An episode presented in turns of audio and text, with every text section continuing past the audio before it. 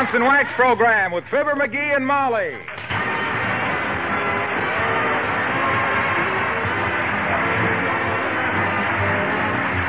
The makers of Johnson's Wax and Johnson's Self Polishing Glo-Coat present Fibber McGee and Molly, written by Don Quinn with music by the King's Men and Billy Mills Orchestra. The show opens with This is the Army, Mr. Jones.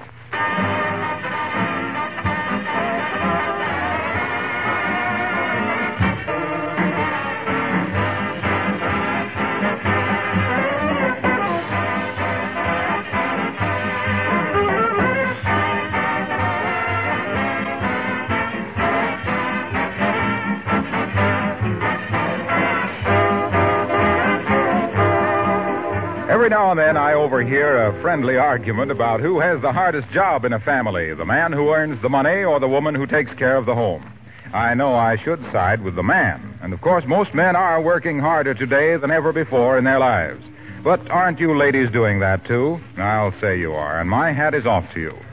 With less help and more outside activities and war work, you still have all the family chores, and besides that, you've got to take better care of everything you have to make it last. You can't neglect your cleaning either because dirt wears things out. What you can do is to practice protective housekeeping. Protect your floors, furniture, woodwork with genuine Johnson's wax.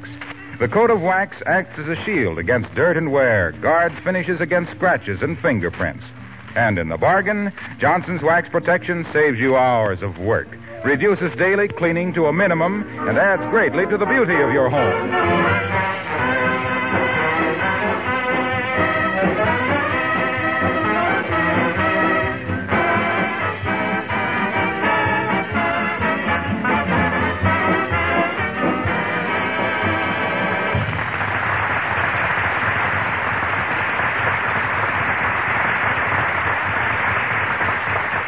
Fun to go for a walk in the new fallen snow with the icy wind bringing a tingle to your blood and whipping the roses into your cheeks? Oh, you don't think so? Well, neither do Fibber McGee and Molly.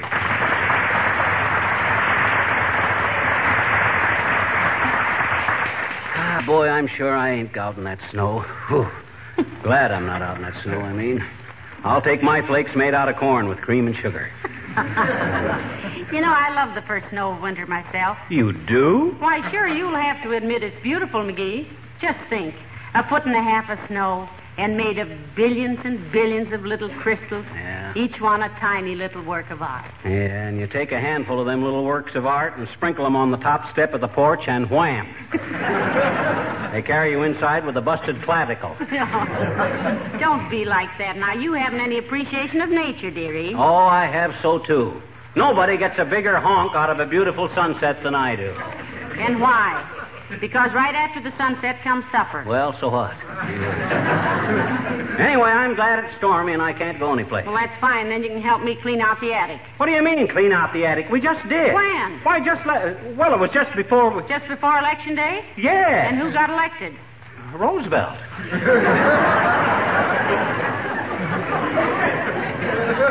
Which one?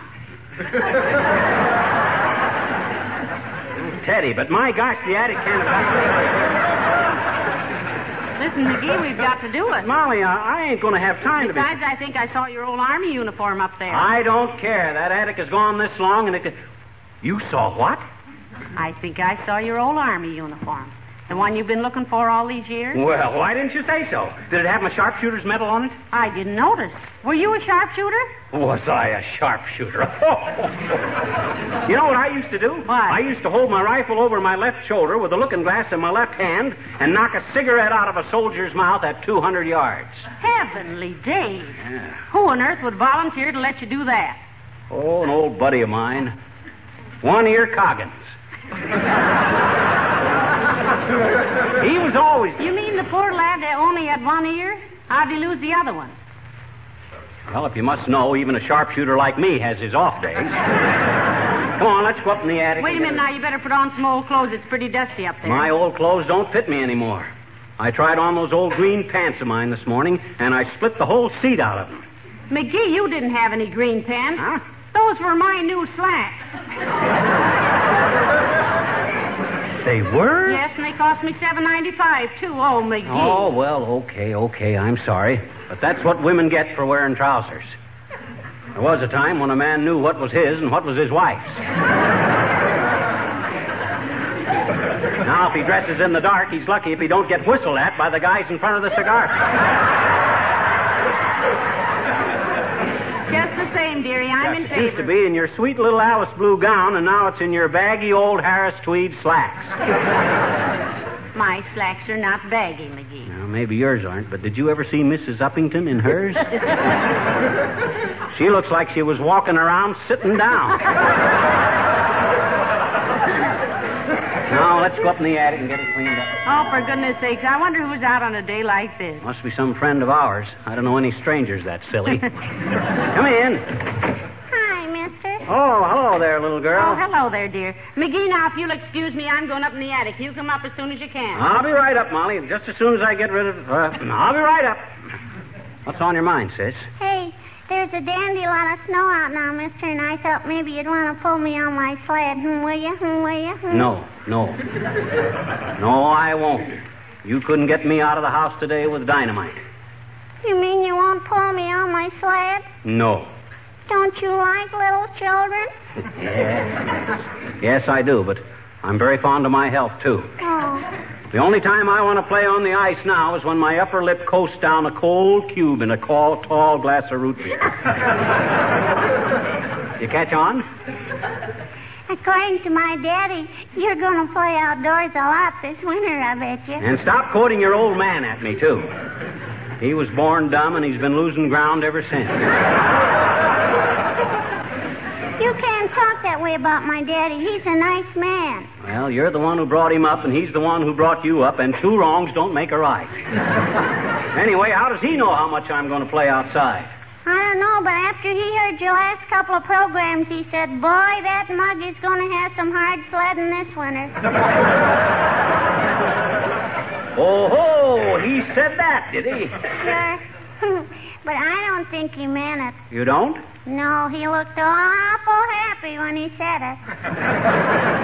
Now, look, too little and too late.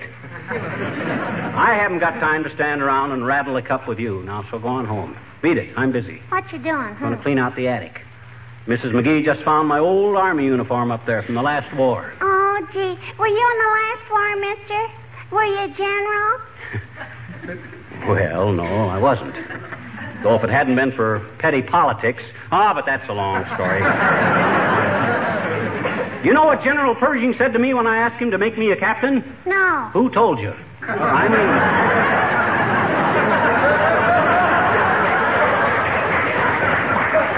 now, look, sis, you drop in some other time and I'll show you my sharpshooter's medal. All righty. Gee, I never knew you had a sharpshooter's medal, Well, mister. well, I have. What'd you get it for? What'd you? Doggone it, I got it for sharpshooting. I used to hit the bullseye 99 times out of a 100. Oh, didn't it hurt him? Hurt who? The bull. There wasn't any bull to it.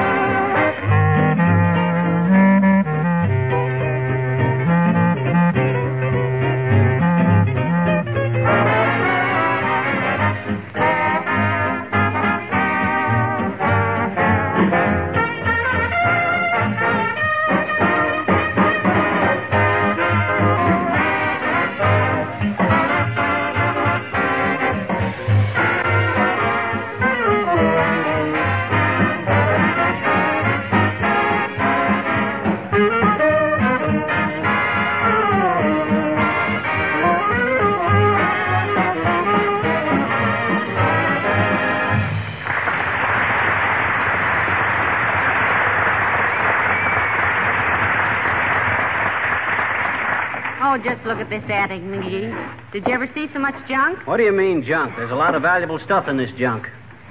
Hey, where'd you see my old uniform? Isn't that right uh, there behind you? Huh? Isn't that it there? Well, I'll be. It sure is. oh, look. Here's where I tore the knee climbing into a truck outside of St. Nazaire. oh, Yes, sir. Here's where a bayonet went through the shoulder. heavenly days, McGee. In a hand-to-hand fight? No, on a dark road. I stumbled and fell on my Springfield. and here's my sharpshooter's medal. Did I ever tell McGee, you? Huh? you never told me you were in the Air Force. I wasn't. Well, then what are those wings on the left breast of your coat? Where? I don't see any. Oh. Oh, that. That's a moth. Shoot. Scratch. Get out. Oh, look, McGee. Here's a newspaper from September 3rd, 1922, 20 years ago. Hmm. And listen to this headline German printing presses pour out 100 billion marks every day. Why were they printing all that money, McGee? Inflation. Terrible mess. In Germany, after the last war, it took a bushel basket of money to buy a pair of shoestrings. If anybody had the shoes to put them in, Heavenly days. Does every war do that? it don't have to. That's why the government wants us to buy war bonds and pay off our debts and buy only what we need. If they keep things under control, then after the war, our money will really be worth something. Hey, do something for me, will you, Molly? What? Save that headline. Every time I start yipping about taxes, wave it in my face. it's a promise. Every time. What do you got there? Bunch of old letters in the bottom of this trunk. Oh, here's one from my granduncle Jefferson. Oh, my. I ain't heard of that old snarly old coot for years and years and years. Is it addressed to you? oh, no, it says, to whomsoever in the McGee family it may concern. I guess that's me as much as anybody. Here, you read it. Stingy old twerp must have wrote it with a toothpick in homemade ink. No, it's probably nothing. McGee, Huh? listen to this. Huh? It says, Should any of my descendants read this note, this is to inform them that I have concealed $20,000 in the upholstery of my horsehair sofa. My gosh, 20,000 bucks. If this letter is never found, it won't matter much because no McGee could ever be trusted with more than $3 at a time. Signed Jefferson McGee, August 13th, 1867. Why, that dirty old $20,000. And who knows where that old sofa is now? You know, that's funny. I wrote a note just a day or so ago about a horsehair sofa. What? You did? Where? Oh, my gosh, Molly. Uh, maybe we can find it. What'd you write? What is it? Where, oh, where'd you... ah, calm yourself. I'm thinking now. Let me see. Where did I? I think I had it in the desk downstairs. Well, what are we waiting for? Come on, hurry up now. Here, quit pushing me.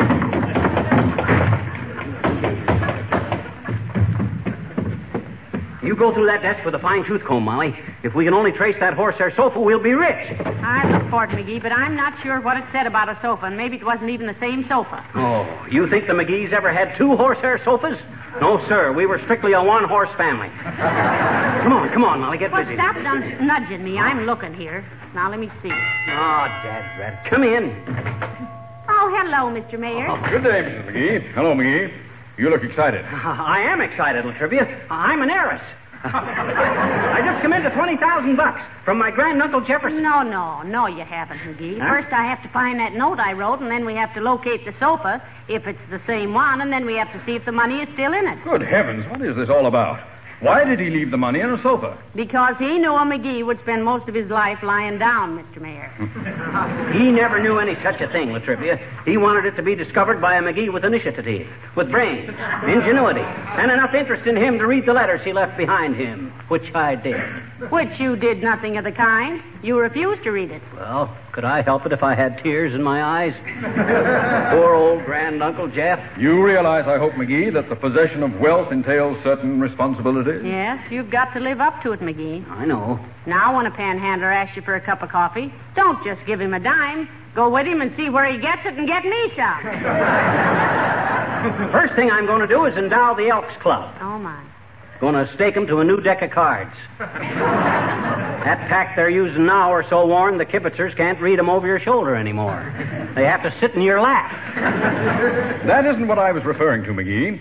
I meant that riches bring obligations to the possessor. Oh. You must set an example to those who are not so well off. Help the underdog. Oh, he loves dogs, don't you, dear? Ah, I'll say I do. I'm going to get me a nice Irish setter pup. I didn't mean real dogs, McGee. I well, was how can you help a dog if he isn't real, Mr. Mayor? I was referring to people, Mrs. McGee. Oh, people have so So you think people are dogs, do you, Latrivia? A fine altitude. I didn't say people were dogs. I merely said that I, as a leader of the people. Oh, now think- calm yourself, Mr. Mayor. We can't have the leader of the people turning purple. I am not turning people. I mean purple. I started to say that as a pup, a per, I mean a person, I thought He's got the pip. I've got the tip. I have not. I was trying to say that if a pupson, uh, a person wants to be a pup, uh, popular, he'll probably, uh, probably. Excuse me if I go out on the porch. I think I have a flea.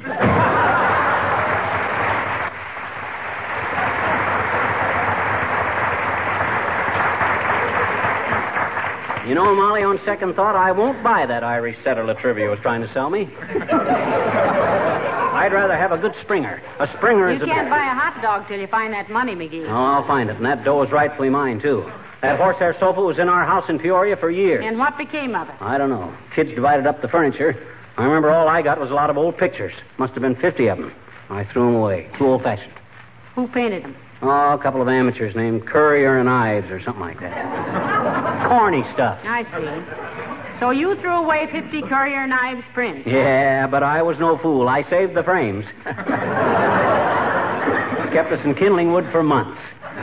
Hey, you better get busy and find that note you wrote. Yes, I wish I could remember just what I. Now, let me see now. Horsehair sofa, horsehair sofa. Hello, folks. Am I intruding? Oh, not a bit, Mr. Wilcox. Come right in. Hi, Wilcox. Don't worry about tracking snow in here. We're moving very shortly. Moving. Where to? Don't look at me, Mr. Wilcox. It isn't my idea. We'll probably take a penthouse in New York, Wilcox, for the winter season anyway.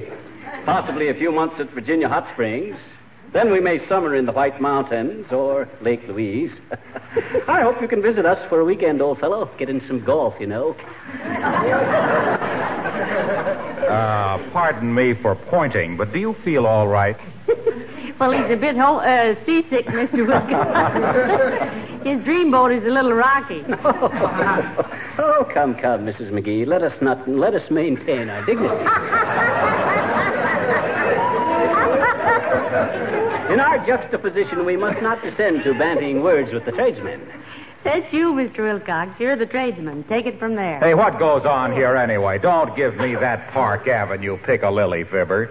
I knew you when you thought a country club was a hole.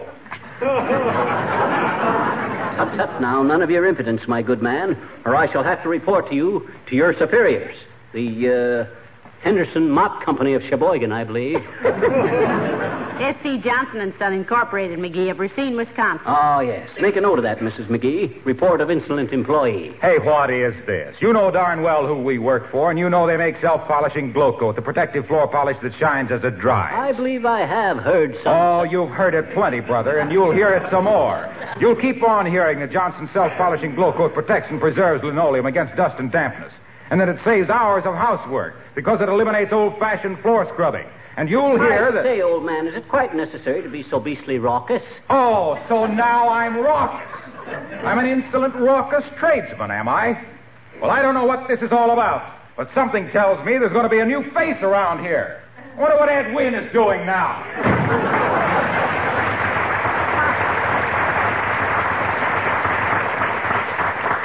Didn't you overdo that a little, McGee? After all, you're not rich yet, you know. Ah, but I soon will be. That 20,000 bucks is just as good as in my pocket right this minute.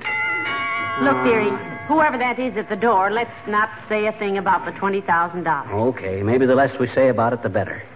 Come in. Oh, hello, Mrs. Uppington. Ah, how do you do, Mrs. McGee? And Miss McGee? Hi, Uppy. Beautiful day, ain't it? Uh, definitely not, Miss McGee. It's horrible. The snow has drifted clear up to. Your clavicle, Uppy? oh, no, that can't be right because your clavicle is your collarbone. You'll have to excuse him, Abigail. Clavicle is the only bone he knows the name of. I understand, Mrs. McGee. Anyway, I was merely going to say that the snow was way up past my spare tire. well, keep walking in the snow and you'll lose that, Uppy. McGee. So the snow is really pretty deep, is it, Abigail? Oh, it's dreadful, my dear. But I felt that I should come over to ask you to return my snow shovel. My houseman informs me that Mr. McGee has had it since last winter. Why, sure. Tell him to come and get it any time, Uppy. Of course, he'll have to sign for it in triplicate. When I borrow things, I do it systematic. you know, you look like you enjoyed being out in this weather, Abigail. Oh, I, I don't really mind it, my dear. I'm a trooper, you know, and as an actress who has traveled from coast to coast. Incidentally, Effie, uh, did you know the Cherry Sisters? Oh, they were my dearest. No, of course not. That was much before my time. Oh. Though my father probably knew them. He was connected with the stage for many years. He was? Oh, sure he was, Molly. He drove it between here and the county seat till the railroad come through. And who, may I ask, told you that? Oh, I heard. Uh, Well, I... what's the matter, Abigail? Are you cold? You're shivering. No, Mrs. McGee, I am not cold. I was being shaken by the conflict between my patriotism and my impulses. What do you mean, Effie? I mean, Mr. McGee, that in spite of this being a meatless day, I was sorely tempted to give you a few chops with the handle of my umbrella. Oh, goodbye.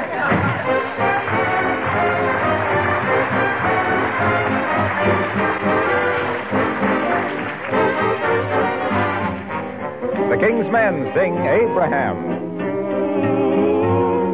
Upon a February morn, a little baby boy was born. Twasn't Henry, twasn't Sam, twas Abraham, right?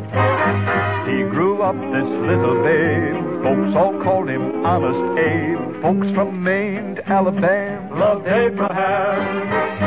In 1860, he became the 16th president. And now he's in the Hall of Fame, a most respected gent. That is why we celebrate this blessed February date. Abraham, honest Abraham. The USA's united thanks to one whose name was Nancy Hanks. Abraham, oh, gave this land the finest son who ever went to Washington. Abraham,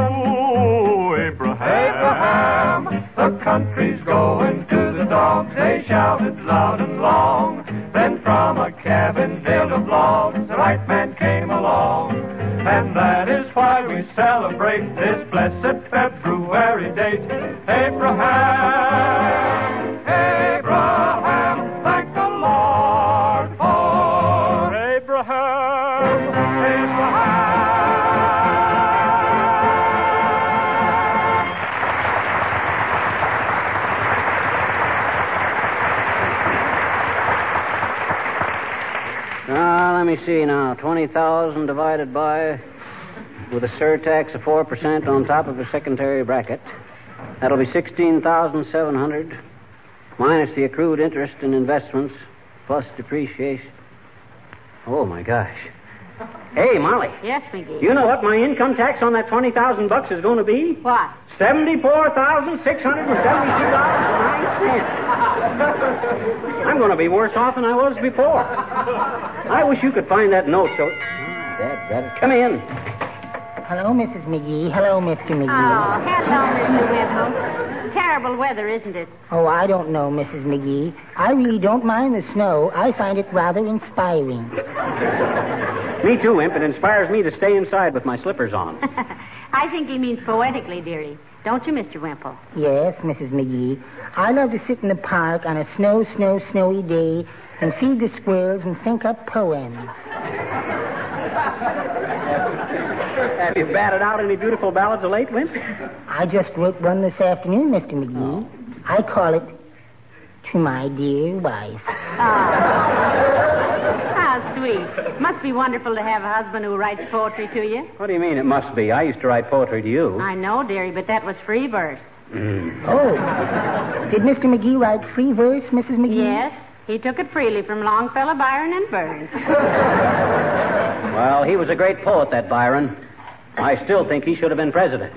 Oh, he couldn't have been, Mr. McGee. He was an Englishman. What are you talking about? Williams Jennings Byron was an Englishman? Go on, Wimp. He Skip it, McGee. I want to hear Mr. Wimple's poem, To His Dear Wife. How does it go, Mr. Wimple? Oh, it's just a simple little thing, Mr. It goes to my dear wife. I wish I was a little squirrely. Well, that wish is granted, Wimp. You got two more coming. Quiet, McGee. Go on, Mr. Wimple. I wish I was a little squirrely, frisking in the trees so early, chattering down at passerbys and throwing twigs down in their eyes, scampering gaily here and there, leaping gracefully through the air, storing food up three whole seasons to last through winter and other reasons, every one of which I often brood, so when I climb down to dig up food and bring back breakfast to my wife so true, I can say, here, sweetheart, nuts to you.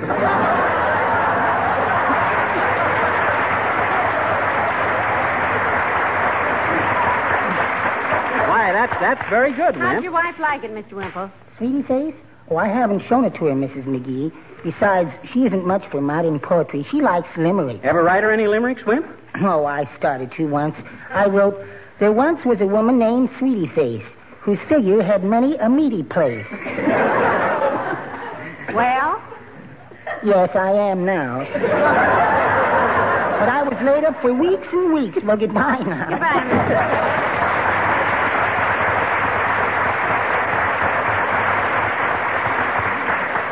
Well, McGee, I'm going to take one more look through that desk and see if I can't find that note I wrote. Well, if that fails, I'm going to wire all my relatives and see what become of that horsehair sofa. Might be a good idea. Maybe they'll. McGee, here it is. I found it. Oh, what does it say? What does it say? What does it say? Oh, What shut it off. Shut it off. Stop shaking my arm. Huh? Listen, Yeah? it says, how about new slipcover for a horsehair sofa? Yeah, but what does that mean? I don't It see. means this is that horsehair sofa right here. Uh-huh. All right, a silly one. Remember, I made this slipcover four years ago. Oh. This is the sofa that was sent from Peoria. Oh, my gosh. You mean I'm at sitting right on top of 20,000 bucks? Give me my jackknife, quick. I'll McGee, soon find don't out. cut it to pieces. Take it apart carefully, and then we can. Carefully, my clavicle. I gotta know, and I gotta know quick. I'll fix it. Oh. I'll show old Uncle Jeffy. McGee, stop. Here it is. Look. Wow. Look at that stack of dough. Oh, Oh, Mama, we're rich. Hey, Molly, we're rich. Here, take a handful. Take two handsful. Hot diggity. Tonight we go out and paint the town red. Tonight we celebrate. Ah, good old Uncle Jeff. What's the matter, Molly? Is there something wrong? McGee, Huh? where was your grand Uncle Jefferson from? Richmond, Virginia. Why? Nothing. Except this is Confederate money. What? Why, that dirty, sour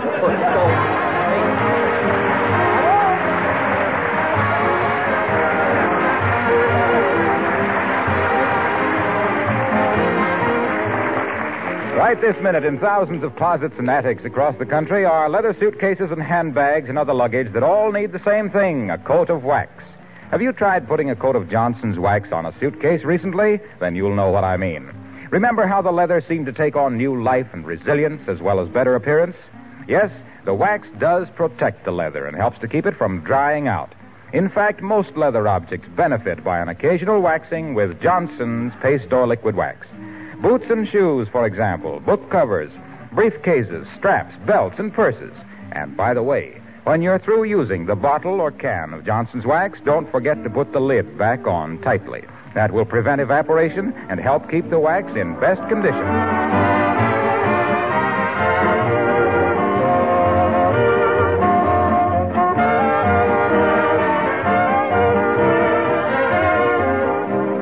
Know, Molly, I don't regret losing that 20,000 bucks. No? What could I have done with it? Buy clothes, they go out of style. Buy diamonds, they get stolen. Buy a yacht, it sinks. what good would it be? For $20,000, you can buy a wonderful steak. What kind of a steak would be worth 20,000 bucks? A steak in our country, McGee. War bonds. Oh, oh yes. Good night. Good night, all.